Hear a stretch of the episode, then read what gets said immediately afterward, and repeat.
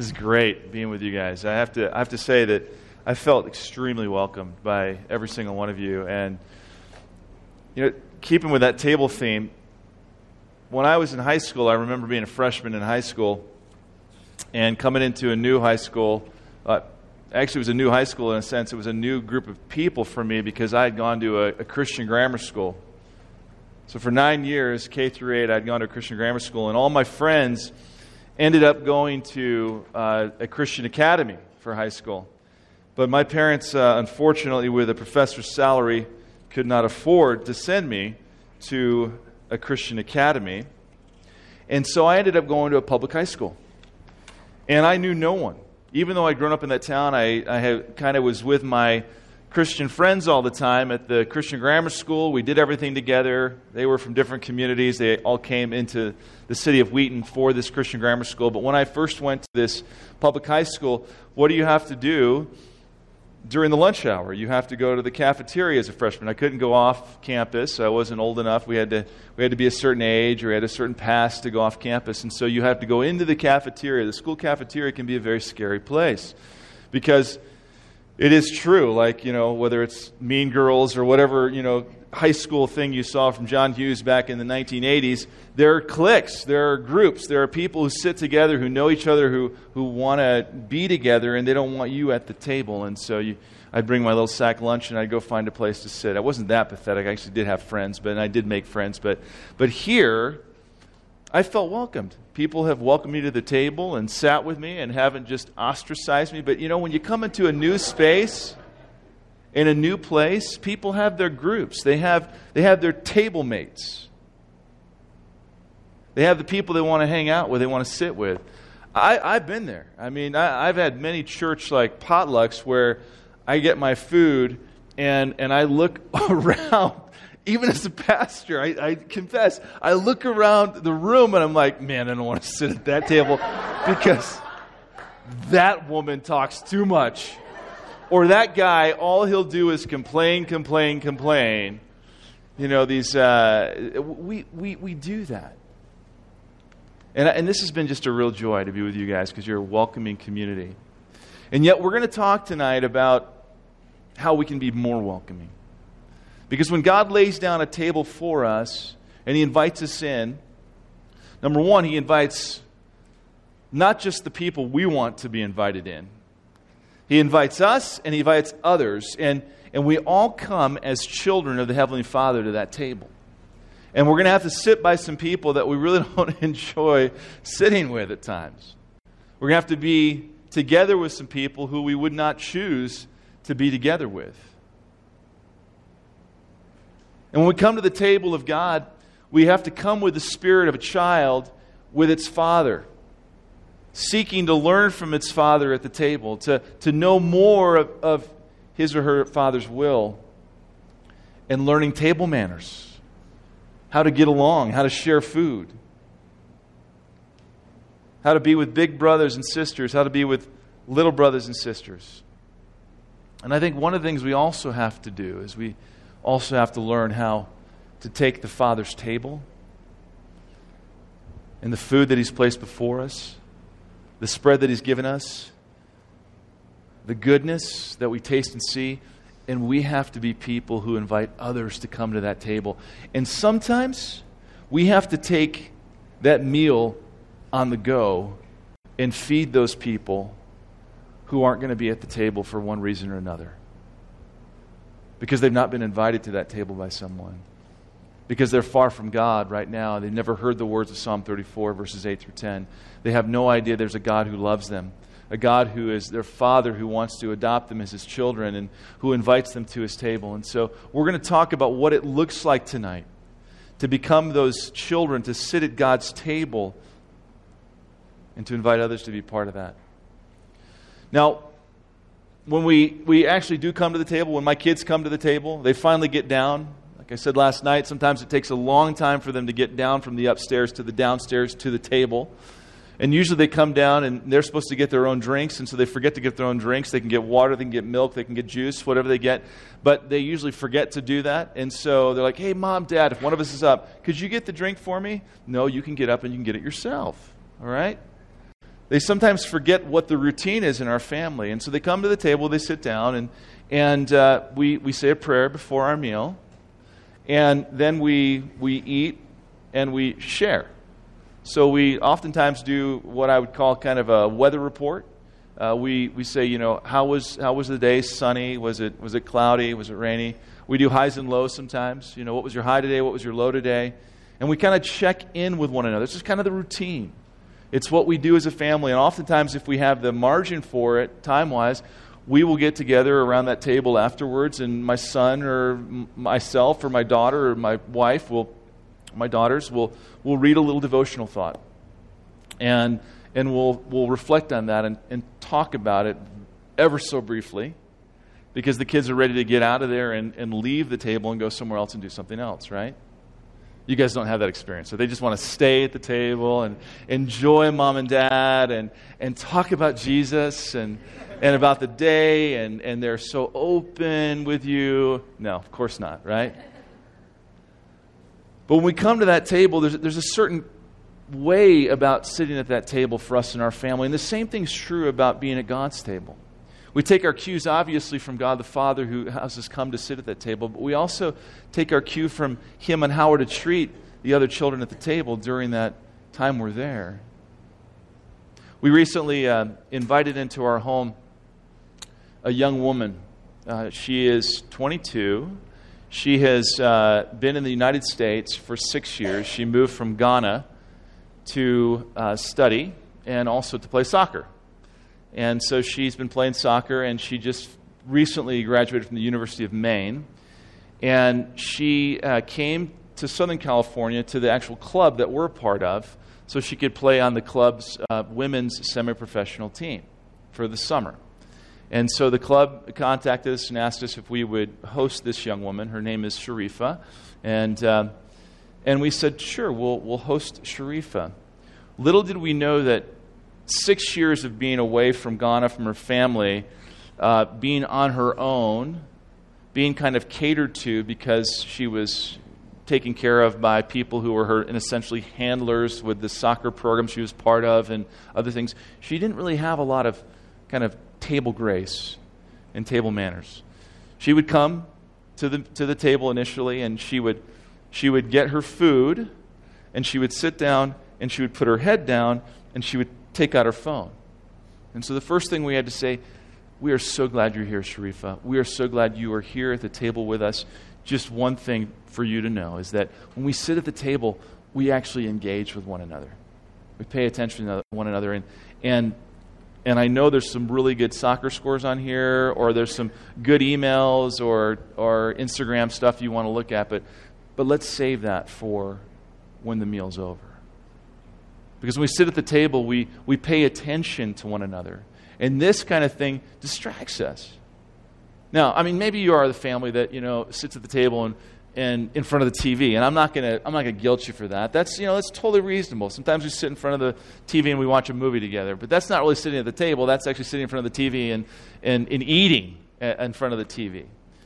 But when we sit at the table, we, we want to not be distracted from being able to engage with one another, with, with the other children, so to speak, of God's table that are with us. And again, in our immediate families, it's with our, our own children, our, our spouses, or with our parents, and, and engaging with them and, and trying to hear what's going on in the rhythm of their lives and in their day. You see, the table, according to Psalm 34, when you come and taste and see that the Lord is good, you come to a place where children learn at the feet of the Father, but children also teach one another what it means to sit at the table of God. We come to this place to grow in relationship and understanding of who God is and our relationship to Him, and we also teach one another about who this God is who invites us to come and taste and see that He is good. Hear what the psalmist says here in chapter 34, verses 11 through 18. First thing he says is, Come, O children. Now, he's a child himself because he is a son of God. Come and listen to me, and I will teach you the fear of the Lord. When we come to God's table, we, we learn the fear of the Lord. We learn what it means to be in awe of God the Father and His goodness, His mercy, His grace. And then after that call to come to the table and, and listen to me at that table, the psalmist goes on and says, Well, here, here's what I'm going to tell you. I will teach you the fear of the Lord. And here's what the fear of the Lord looks like. He says, First of all, what man is there who desires life and loves many days that he may see good? You see, because if you want to learn the fear of the Lord and you desire life and you desire to see many good days, then you're going to listen to what this fellow child at God's table has to say to you. He says this in verse 13. Here's, here's one thing to learn keep your tongue from evil and your lips from speaking deceit. Turn away from evil and do good. Seek peace and pursue it. And then he says, The eyes of the Lord are toward the righteous, and his ears toward their cry. The face of the Lord is against those who do evil, to cut off the memory of them from the earth. When the righteous cry for help, the Lord hears and delivers them out of all their troubles.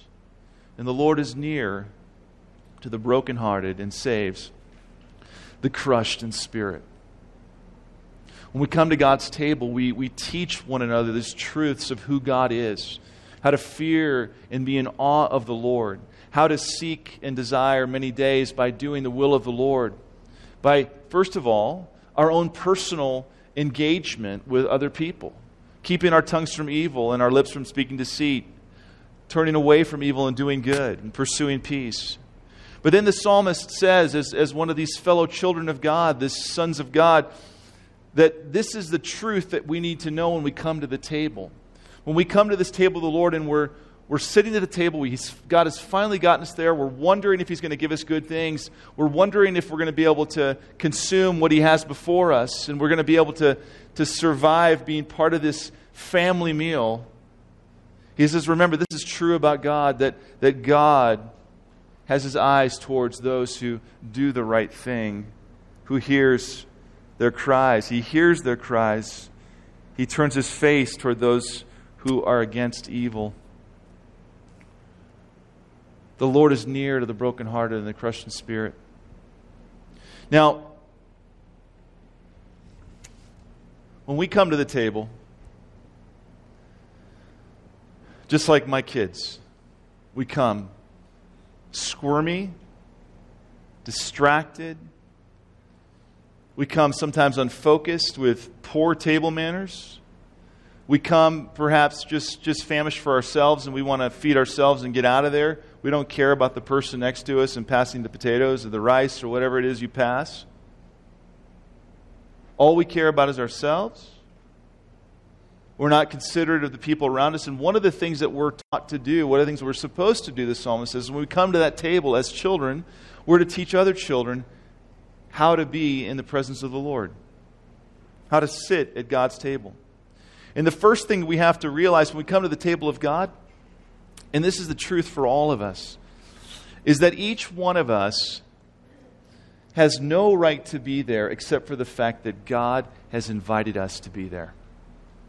You and I have no qualification that says, okay, he's going to be on my guest list.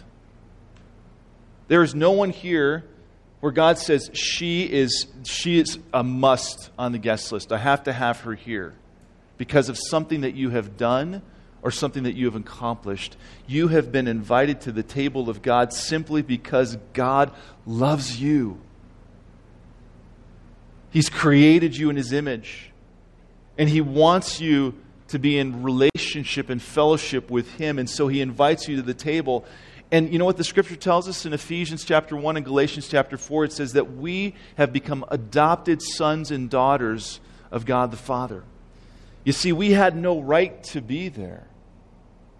But God invites us in, and He says, No longer are you slaves, no longer are you those who are outside of the family of God. You are adopted into the family of God. You have a place at the table. So, first and foremost, that should make us think as we come to the table and sit as children before God at the table that, that because of His great mercy and invitation to us, we should never think, oh man, I can't believe she's here with us, or I can't believe he's here with us. You should be saying, I can't believe I'm here.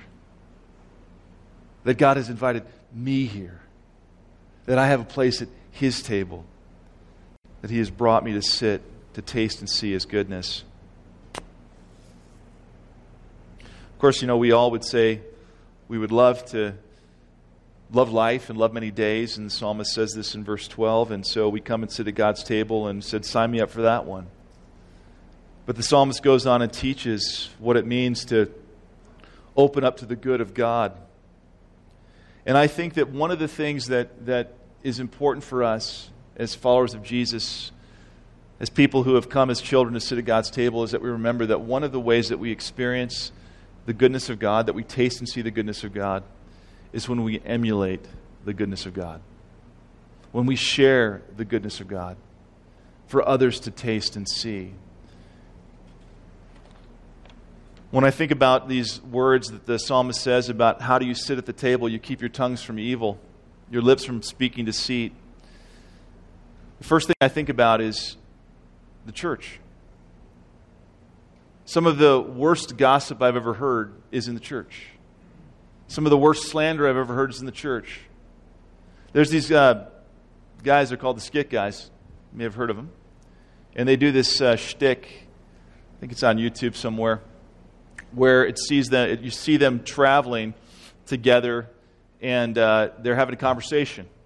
And, and every other word of their conversation is, is bleeped out.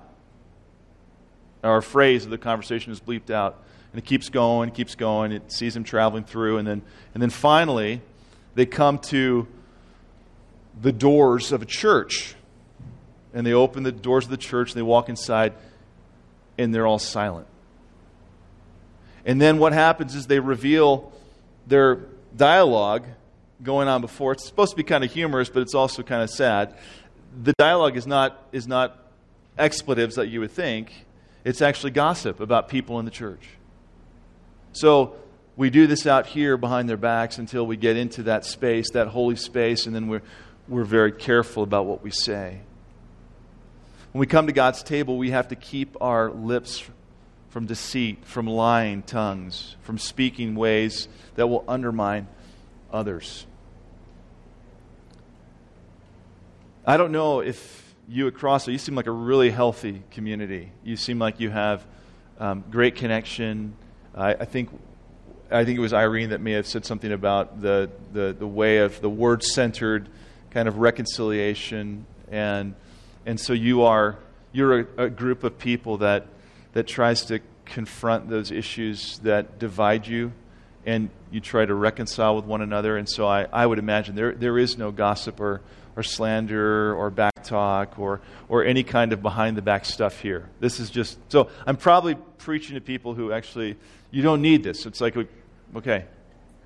But if you're like me, so if some of you are actually would confess, you know, deep within your heart that, that you're like Scott Bullock, you, you'll know that when you get frankly pissed off at someone in the church, it's really easy to triangulate. It's really easy that one of those siblings around the table to, to start talking smack about that sibling with somebody over here and ganging up on that person over there. It might be subtle, but the psalmist is saying when you come to God's table, when God the Father invites you in, there's to be none of that we're to go to our brothers and sisters when they have something that we have against them or they have against us, and we're to seek reconciliation. We're to speak with them directly. We're to talk with them, to support them, encourage them, and speak graciously about them in all circumstances. Now, the psalmist also says refrain from doing evil, do good. But here's the thing when we sit at God's table as God's children, we can refrain from doing evil. That is, we can, we can not do the bad things that people that are not part of God's table do. But we can also not do the good things that God's people are called to do. We can be religious. We can be dutiful. Hey, I mean, Jesus' parable of the Good Samaritan. Hey, Come on, some of those priests, I mean, they, they were going to do their duty in the temple. I mean, they, they were doing the right thing, right? I mean, somebody else is going to take care of the Samaritan on the side of the road. When they decided to say, well, you know, I, know, I know we're supposed to take care of our parents, honor our father and mother, but I'm going to actually take this money and, and put it somewhere else and say I can't give it to my parents because I, I gave it to God into the temple. Wait a second.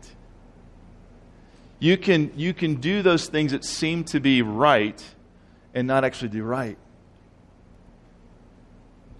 You can refrain from doing evil, but not actually be doing good. You see, doing good is, is, is an active participation, it's engaging in the things of God. You know, pure religion, James says, is to look after widows and orphans in their distress. Pure religion is to, is to, to reach out to those who are brokenhearted and needy. Of course, you, we are the brokenhearted and needy, but if we're going we're to actually be the people of God who actually taste the goodness of the Lord and see the goodness of the Lord, we're going to do the things of the Lord. So when it comes to the brokenhearted, the crushed in spirit, whom the psalmist says God is near, let's get near them. Let's be God's children to them. If God the Father is a God who invites the crushed in spirit and the brokenhearted to sit at his table, then let's sit at the table with the crushed, the crushed in spirit and the brokenhearted, or those who are outside of God's table and outside of God's family who are crushed in spirit and brokenhearted.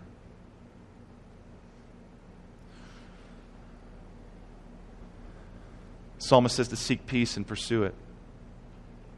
Recently, I had the, uh, the opportunity to uh, speak on a friend's uh, podcast, and he actually asked me to, to speak on uh, the RLC movement. Does anybody know what the RLC movement is?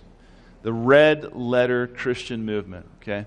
So we, we know this, but ESV, thank God, does not have red letters in it. But um, uh, not that it's bad, but you know the red letters are the words of Jesus. That that uh, back in the turn of the century, there was a publisher who who had read the words of Jesus. This is my my blood um, shed for you, the new covenant of my blood. And he said, he said to his, his pastor mentor, he said, Hey, what if I were to, to take that seriously and put all the words of Jesus in red so it signified the blood of Jesus? And so what happened is it, he started a trend in publishing. And so today, a lot of the evangelical world, you know, we love our red letter Bibles because it has the red letters of Jesus in there. Part of it was in the old, old King James. You didn't really have the division as far as the, I mean, the, the, quotation marks. You never knew who was saying what. You never knew what the context was. So it was also a way to delineate, you know, okay, what's the context of which Jesus' words are couched? And so that kind of highlighted it. But this red letter Christian movement is a group of people that was started by Jim Wallis and Tony Campolo, and uh, to a lesser extent by Shane Claiborne, um, Simple Way in Philadelphia. And they're not saying that the only thing that we should follow is, is Jesus' words, because Jesus' words are all in context, right? And Jesus is a product of, of the Old Testament and the people of Israel and God's plan. But what they are saying, which really strikes me, is that we're to follow Jesus' words seriously. And when he says, Blessed are the peacemakers, we don't just say, Oh, yeah, yeah, yeah, that's, that's cool, that's great. But we're to be peacemakers. Man, I, I loved uh, the, uh, was it, is it Billy? Is, is Billy here? Is it Billy? Billy's, where's Billy? Not here. Okay, he's, he's not here. He didn't want to hear, he didn't want to come tonight, so. He had, he had said, he said, he had that shirt that said, um, make kimchi, not war. I love that. So, that blessed are the kimchi makers I mean, that's, that's, that's awesome. I love, I love that, that sentiment. You, you, and I, when we sit at God's table, we are to be peacemakers, to, to bring, bring a space for people who are far from God, who are warring with one another, to a place where they can actually sit at God's table and experience His goodness by tasting it and seeing it. And so that red letter Christian movement is all about kind of focusing on that call of Jesus to, to really be serious about the call of Jesus. The psalmist invites us to, to, to see what it's like that God is a God who watches us with his eyes and his ears. He keeps his focus on us. And, and when we think about those at the table with us, we're to do the same thing, to be attentive to their needs. Now, I, I want to talk about a couple things as we sit at the table that can be a danger for us. Number one is that we can sit at the table with, again, as I said at the very beginning, with those people that we really like. And we can ignore the people that we don't like. And that's a danger right there because we can ignore some of God's children. We can ignore fellowship with certain people. We could say, you know what? You don't believe the same things I do about, about this household of God. You don't, you don't follow some of the same routines that I do. Um, so I'm just not going to have fellowship with you, or I just don't like you. When we sit at God's table, He's the one that's called. He's the Father who's invited all of us and summoned us all to sit there. And so we should do everything we can to get to know and to love and to care for those other children at the table with us, regardless if there's something that irks us about them. The second danger I think we have when we sit at the table as children, when we are to teach one another, encourage one another about who God is, that's the primary thing. But sometimes we're there just to simply feed ourselves. Like I said, my kids sometimes come there and they just want to feed themselves and get out of there. They don't want to be with us and they don't want to think about feeding others. There are a lot of churches, this is where I'm going to get preachy, okay? So there are a lot of churches in the United States of America which are about feeding themselves.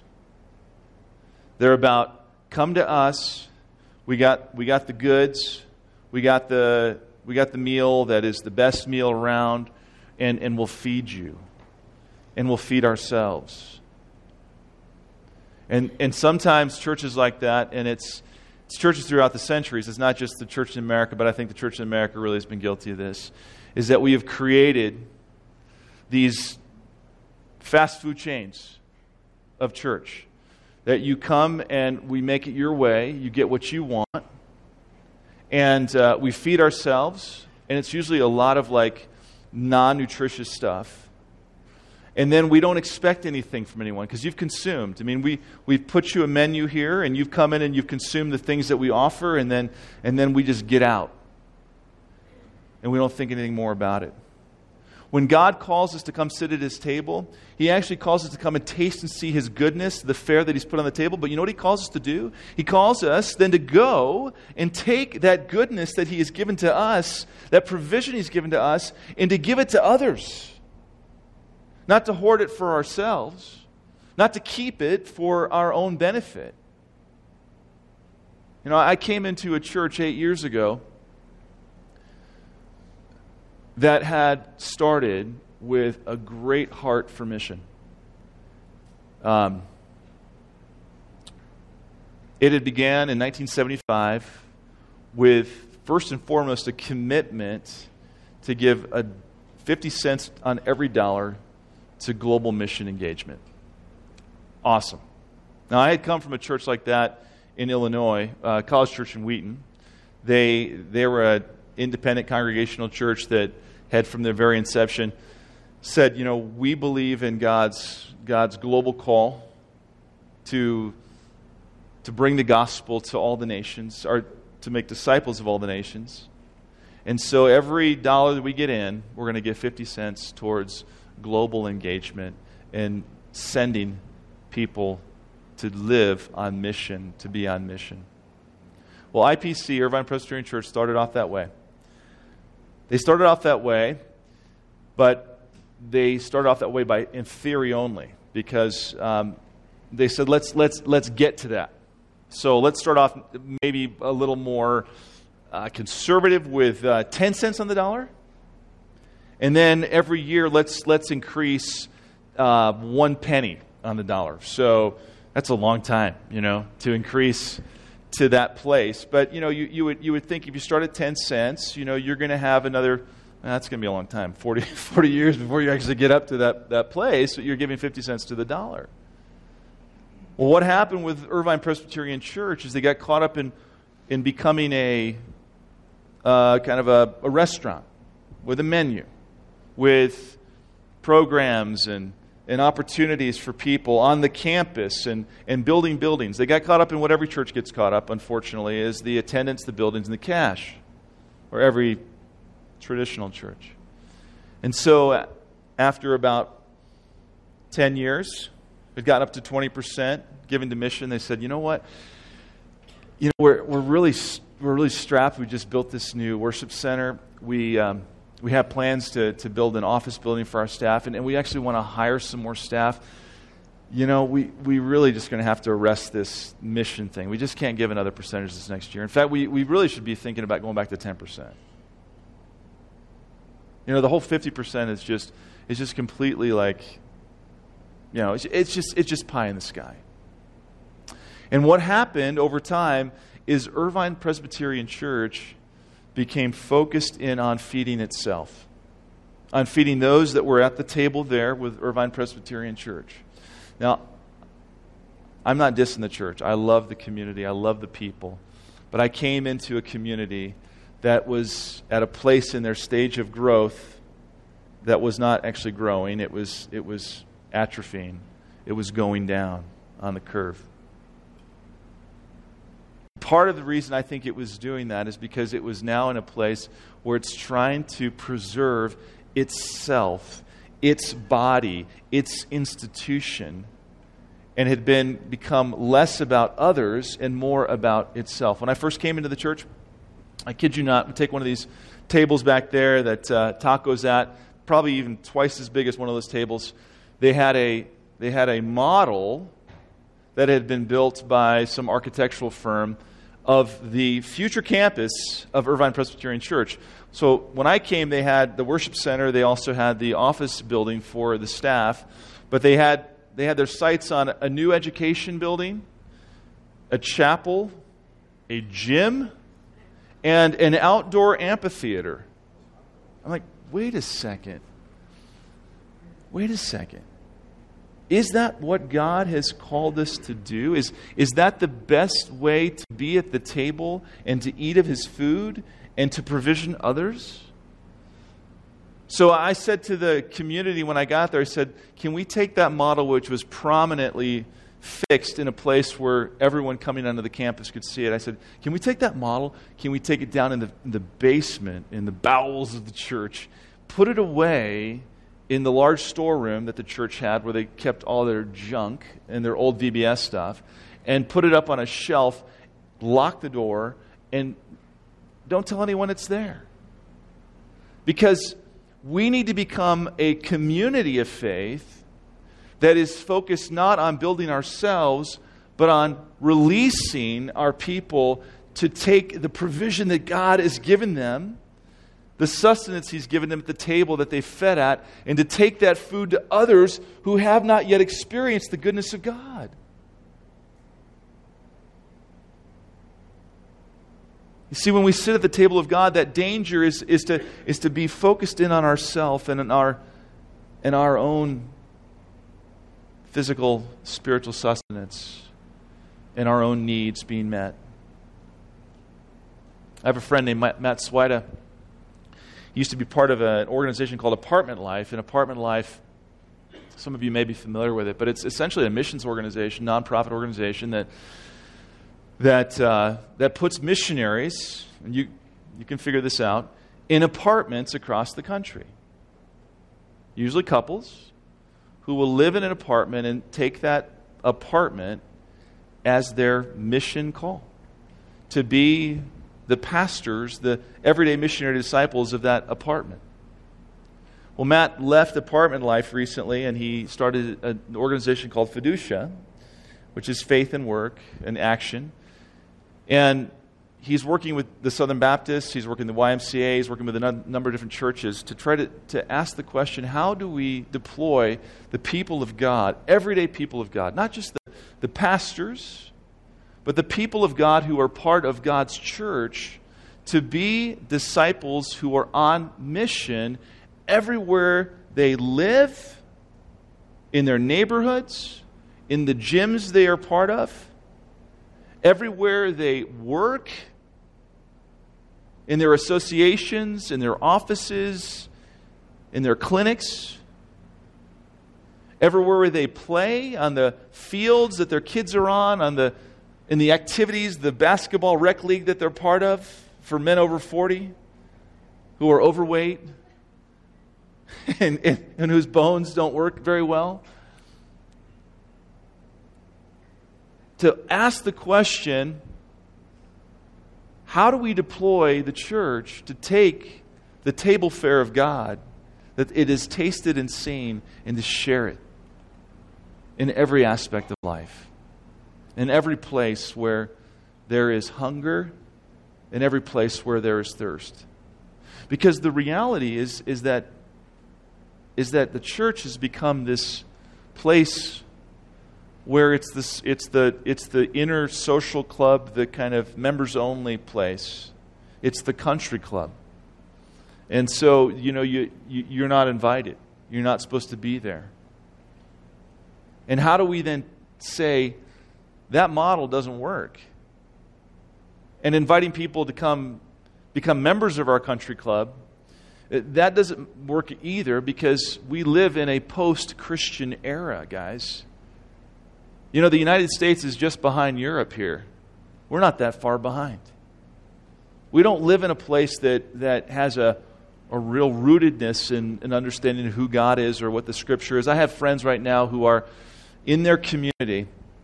The husband is doing an inductive Bible study with 15 junior high boys who are part of the Pop Warner football program that his son is part of.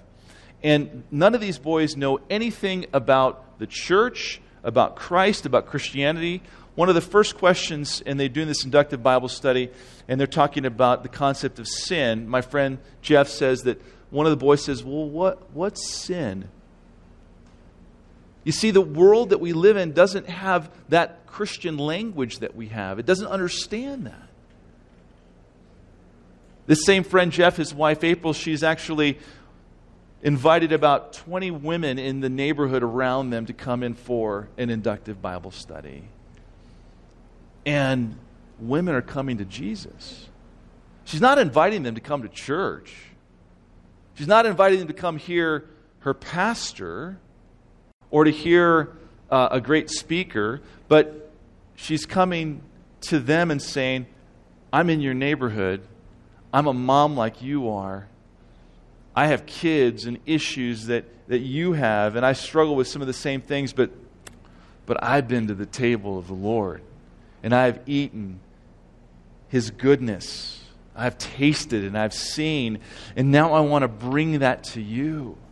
I want you to experience that. So, friends, my question for you, for, for us, is how do we come to the table now tonight that we sit there as a, as a Crossway community in the next 10 years, in the next year? How do we sit at God's table and make sure that we sit in such a posture that we're learners of the goodness of God, but we're also trying to love and care for those who sit with us, who are fellow children, heirs of God's promises to us? Encouraging them, not doing anything that will get in the way of them, helping them feed at the table, but how are we also welcoming others to that table and also realizing that people are not going to come to that table? There are going to be plenty of people who actually we need to take the meal on the go in those places where we live, learn, work, and play.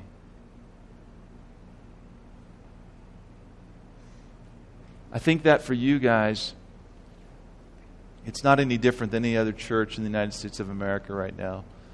We are all struggling to know what it means to bring that goodness of the Lord to those around us. They're not going to come to us. They're not going to come hear our pastors. I mean, some will. I'm sure Pastor Paul like, is awesome. Yeah. But it was true for me too. They're not going to come hear me. When I was in, uh, in New Jersey, I had an older pastor friend of mine say, at our church, this Presbyterian church, we just need to start a contemporary service. And then people come to the table of God and experience the goodness of God. And I said, you know what, Jonathan?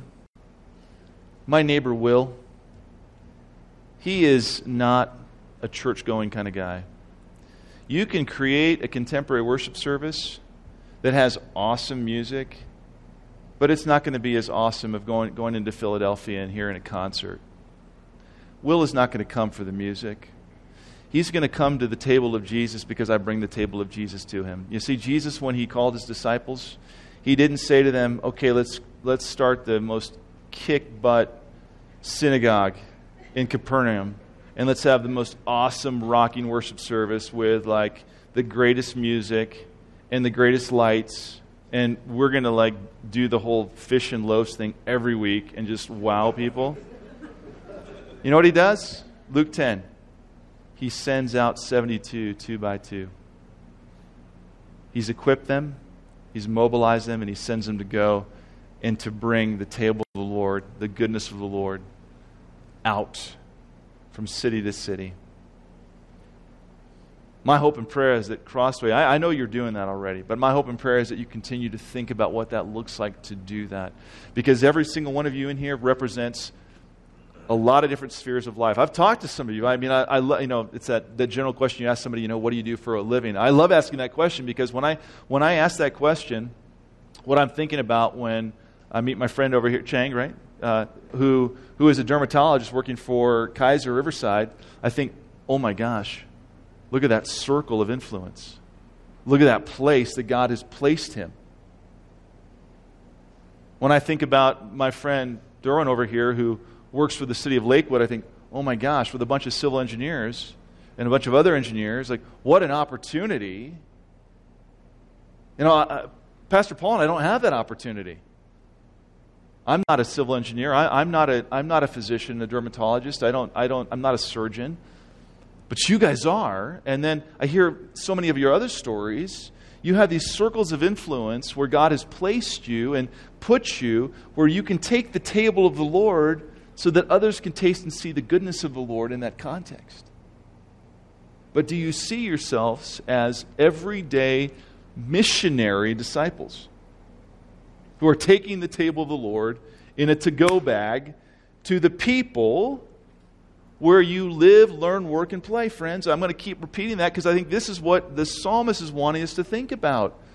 It's teaching other children to sit at God's table, and it's bringing the goodness of God to others and proclaiming the goodness of God to others. And I think that God's calling you to be that kind of church. I think you are that kind of church, but it's just a reminder to take that goodness to the table as children of the Father who have been adopted as sons and daughters of the King. Be for one another, love one another, reconcile with one another, get to know the people at the table that you wouldn't normally want to get to know, but God wants you to get to know them. And then take that good food that He has given you to taste and see in a to go bag to the places where you live, learn, work, and play, to the circle of influence in your life, whether it's your neighborhood or it's your work or it's your school that you teach in, or it's a group of buddies that you ride with, cycle with every weekend. And show them the goodness of the Lord through your life, through your call. Would you please pray with me? Heavenly Father, I thank you for your word. I thank you for its encouragement to us. And I thank you, God, that, that you have called us to sit as children at your table. Lord, you've called us to focus on you, to learn from you, to learn your ways, and to learn from the other children at your table, and to teach the other children at your table about your goodness. And Lord, you've called us to take your goodness that you've given to us, your provision, and take it on the road to wherever you have placed us, the gathered and scattered church and body of Christ. And may we be that as a Crossway community, as people of God. In Jesus' name, amen.